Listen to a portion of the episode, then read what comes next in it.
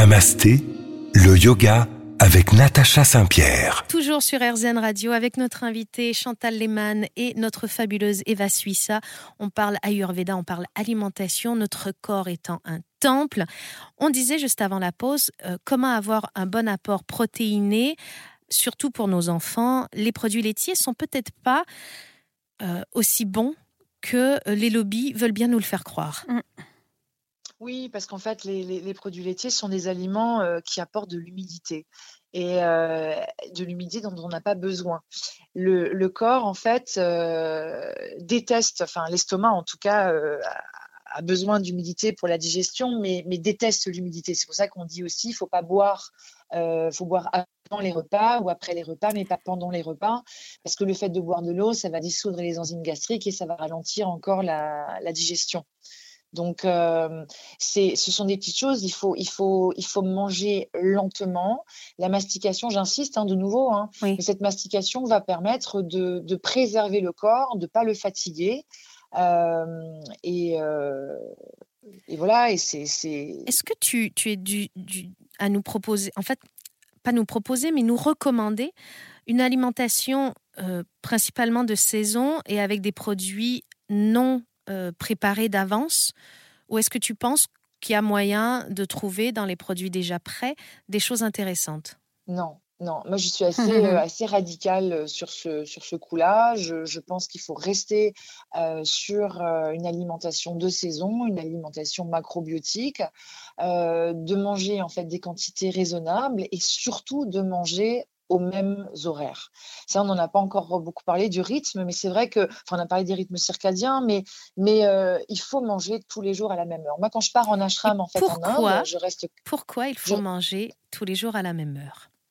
Parce que le corps, si on regarde le corps, il est dirigé que par des rythmes. Le, le renouvellement cellulaire, c'est 28 jours. Les règles, voilà, c'est tous les 28 mmh jours. L'ovulation, le, un cil, c'est trois semaines. Un cheveu, c'est entre 3 et 5 ans. Euh, la pousse de l'ongle. Et la digestion, c'est 36 heures. C'est-à-dire qu'entre le moment où on met quelque chose en bouche et le moment où on élimine, c'est 36 heures. Donc il y a, si tu manges trop, tu vas avoir de la stagnation alimentaire. C'est pour ça qu'en général, quand on a une gastro, une bonne gastro, on perd 3 kilos. Parce que ça veut dire qu'on a constamment dans, les, dans l'appareil digestif, en fait, entre, entre 1, 2 et 3 kilos de nourriture euh, qui passent. Alors, c'est marrant que tu parles de, je suis désolée, hein, tu, parles de, de, sel. Est-ce que c'est un moyen, justement, de savoir si notre corps va bien? Complètement. Complètement. Les selles doivent être bien moulées, doivent être. Euh, euh, voilà. Mais pourquoi pensez-vous que les parents passent autant de temps à observer les selles de leur enfant oui, mais c'est vrai. Puisque c'est un indicateur de, de, sa santé ou de son manque de santé? oui. Non, parce que j'ai lu, enfin, il n'y a pas très très longtemps pour la culture G, que à une époque, enfin à une époque euh, très lointaine, euh, quand on se demandait comment on allait le matin, genre tiens, bah, je vais vous voyez, comment vous comment vous allez euh, ce matin? En fait, c'était je vais régulièrement. Voilà, c'était pour se dire est-ce que vous allez bien à la selle? Donc j'imagine que c'est notre baromètre de savoir si notre corps va bien et si on l'alimente correctement. C'est très anglais, c'est how do you do? Exactement. Comment vous faites quoi? Comment vous faites? Comment vous faites votre Comment vous faites? Euh, voilà, c'était la minute culture G. Alors, si on va au restaurant par exemple, Chantal, est-ce qu'il y a des pièges à éviter? Ah. Oui, les associations, il faut faire attention. Vous ne faites pas une association de pommes de terre avec de la protéine, surtout pas. Ou de pâtes avec les protéines, non? Non, la protéine, en fait, doit se manger avec du verre, de préférence ah. des, haricots, des, euh, des, euh, de, de, de, la mâche. Alors c'est pareil, tout, tout, ce qui est salade, il faut mâcher, mâcher, mâcher pour une bonne, bonne assimilation des, vitamines, des fibres et de la, et de la chlorophylle. C'est une question de proportion en fait. Par exemple, la proportion idéale dans le bol alimentaire entre alcalin et, acide, ce serait 75% d'alcalin et 25% d'acide.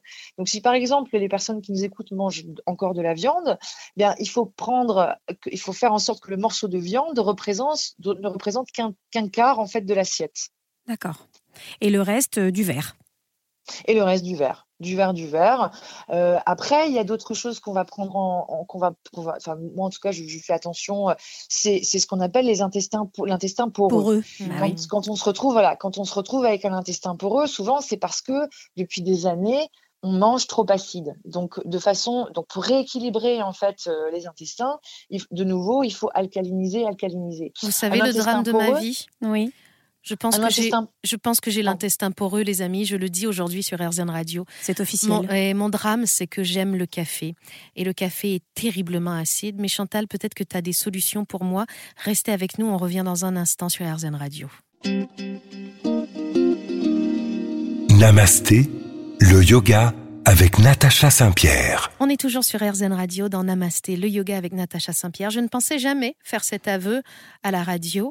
J'ai un intestin poreux puisque j'ai une alimentation trop acide alors qu'en plus je suis pita parce que j'aime le café.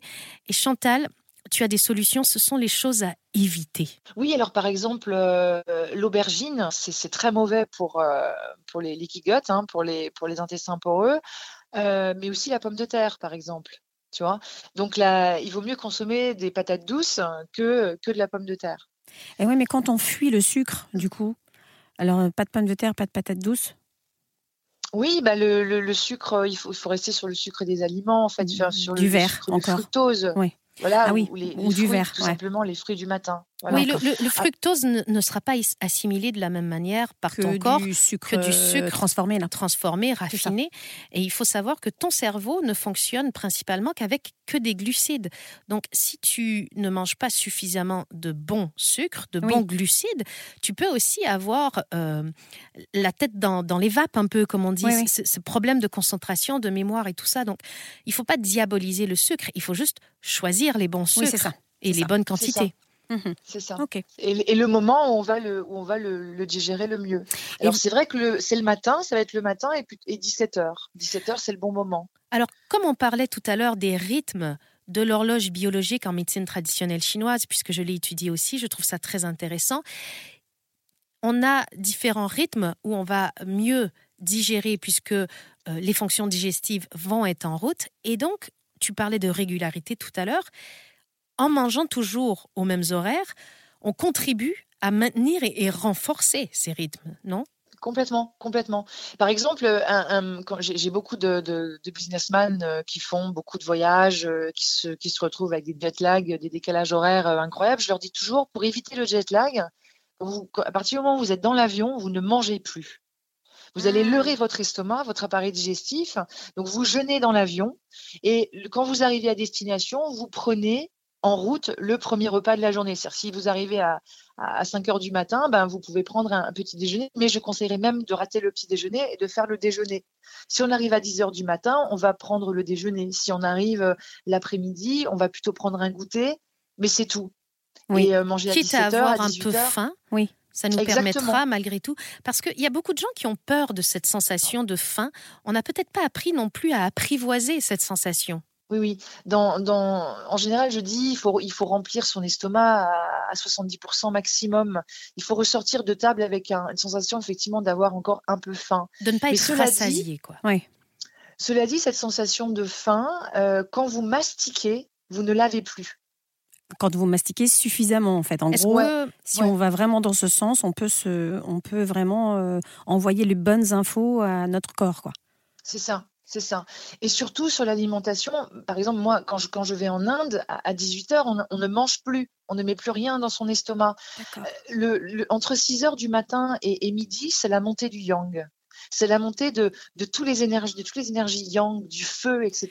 Donc, donc c'est là qu'il faut, c'est là qu'il faut déjeuner, c'est là qu'il faut manger, en fait. Et entre, après, quelle, entre quelle heure et quelle heure tu disais? Ben, En fait, c'est la, la, montée du yang, c'est entre 6 heures du matin et midi. C'est là où on va euh, passer d'une énergie plus lente à une énergie plus rapide. Une énergie plus chaude. Euh, le principe du yin et du yang qui est très important mhm. va, va, nous, va nous faire la différence entre l'humidité, la lenteur, le froid, le chaud, le sec, le mouvement, la rapidité. Et, il ne faut pas penser qu'une énergie est meilleure que l'autre. On est bien d'accord, Chantal. Les deux énergies sont très nécessaires. On a besoin de toutes ces énergies. D'accord. Le temps passe incroyablement vite. Est-ce que tu as un ouvrage, un blog, euh, un endroit que tu nous conseilles d'aller lire si on a envie d'en savoir un peu plus sur l'Ayurveda? Alors, il y, a, un livre que j'adore, c'est le grand livre de l'Ayurveda. Euh, c'est un grand livre rouge, mais je n'ai plus la, en tête euh, eh bien, tu sais quoi? l'édition, la maison d'édition. Sur RZN Radio, c'est tellement bien fait que on trouvera et on mettra sur nos réseaux sociaux ta référence de lecture. Merci beaucoup. On a survolé les principes de l'Ayurveda, puisque c'est tellement dense, c'est tellement complet qu'on pourrait y passer plusieurs émissions. J'espère qu'on aura la chance de te réentendre sur RZN Radio, Chantal. Merci d'avoir été avec nous, c'était un plaisir. Merci beaucoup à toutes les deux. Merci. Merci. Merci à tous et à la semaine prochaine sur RZN Radio.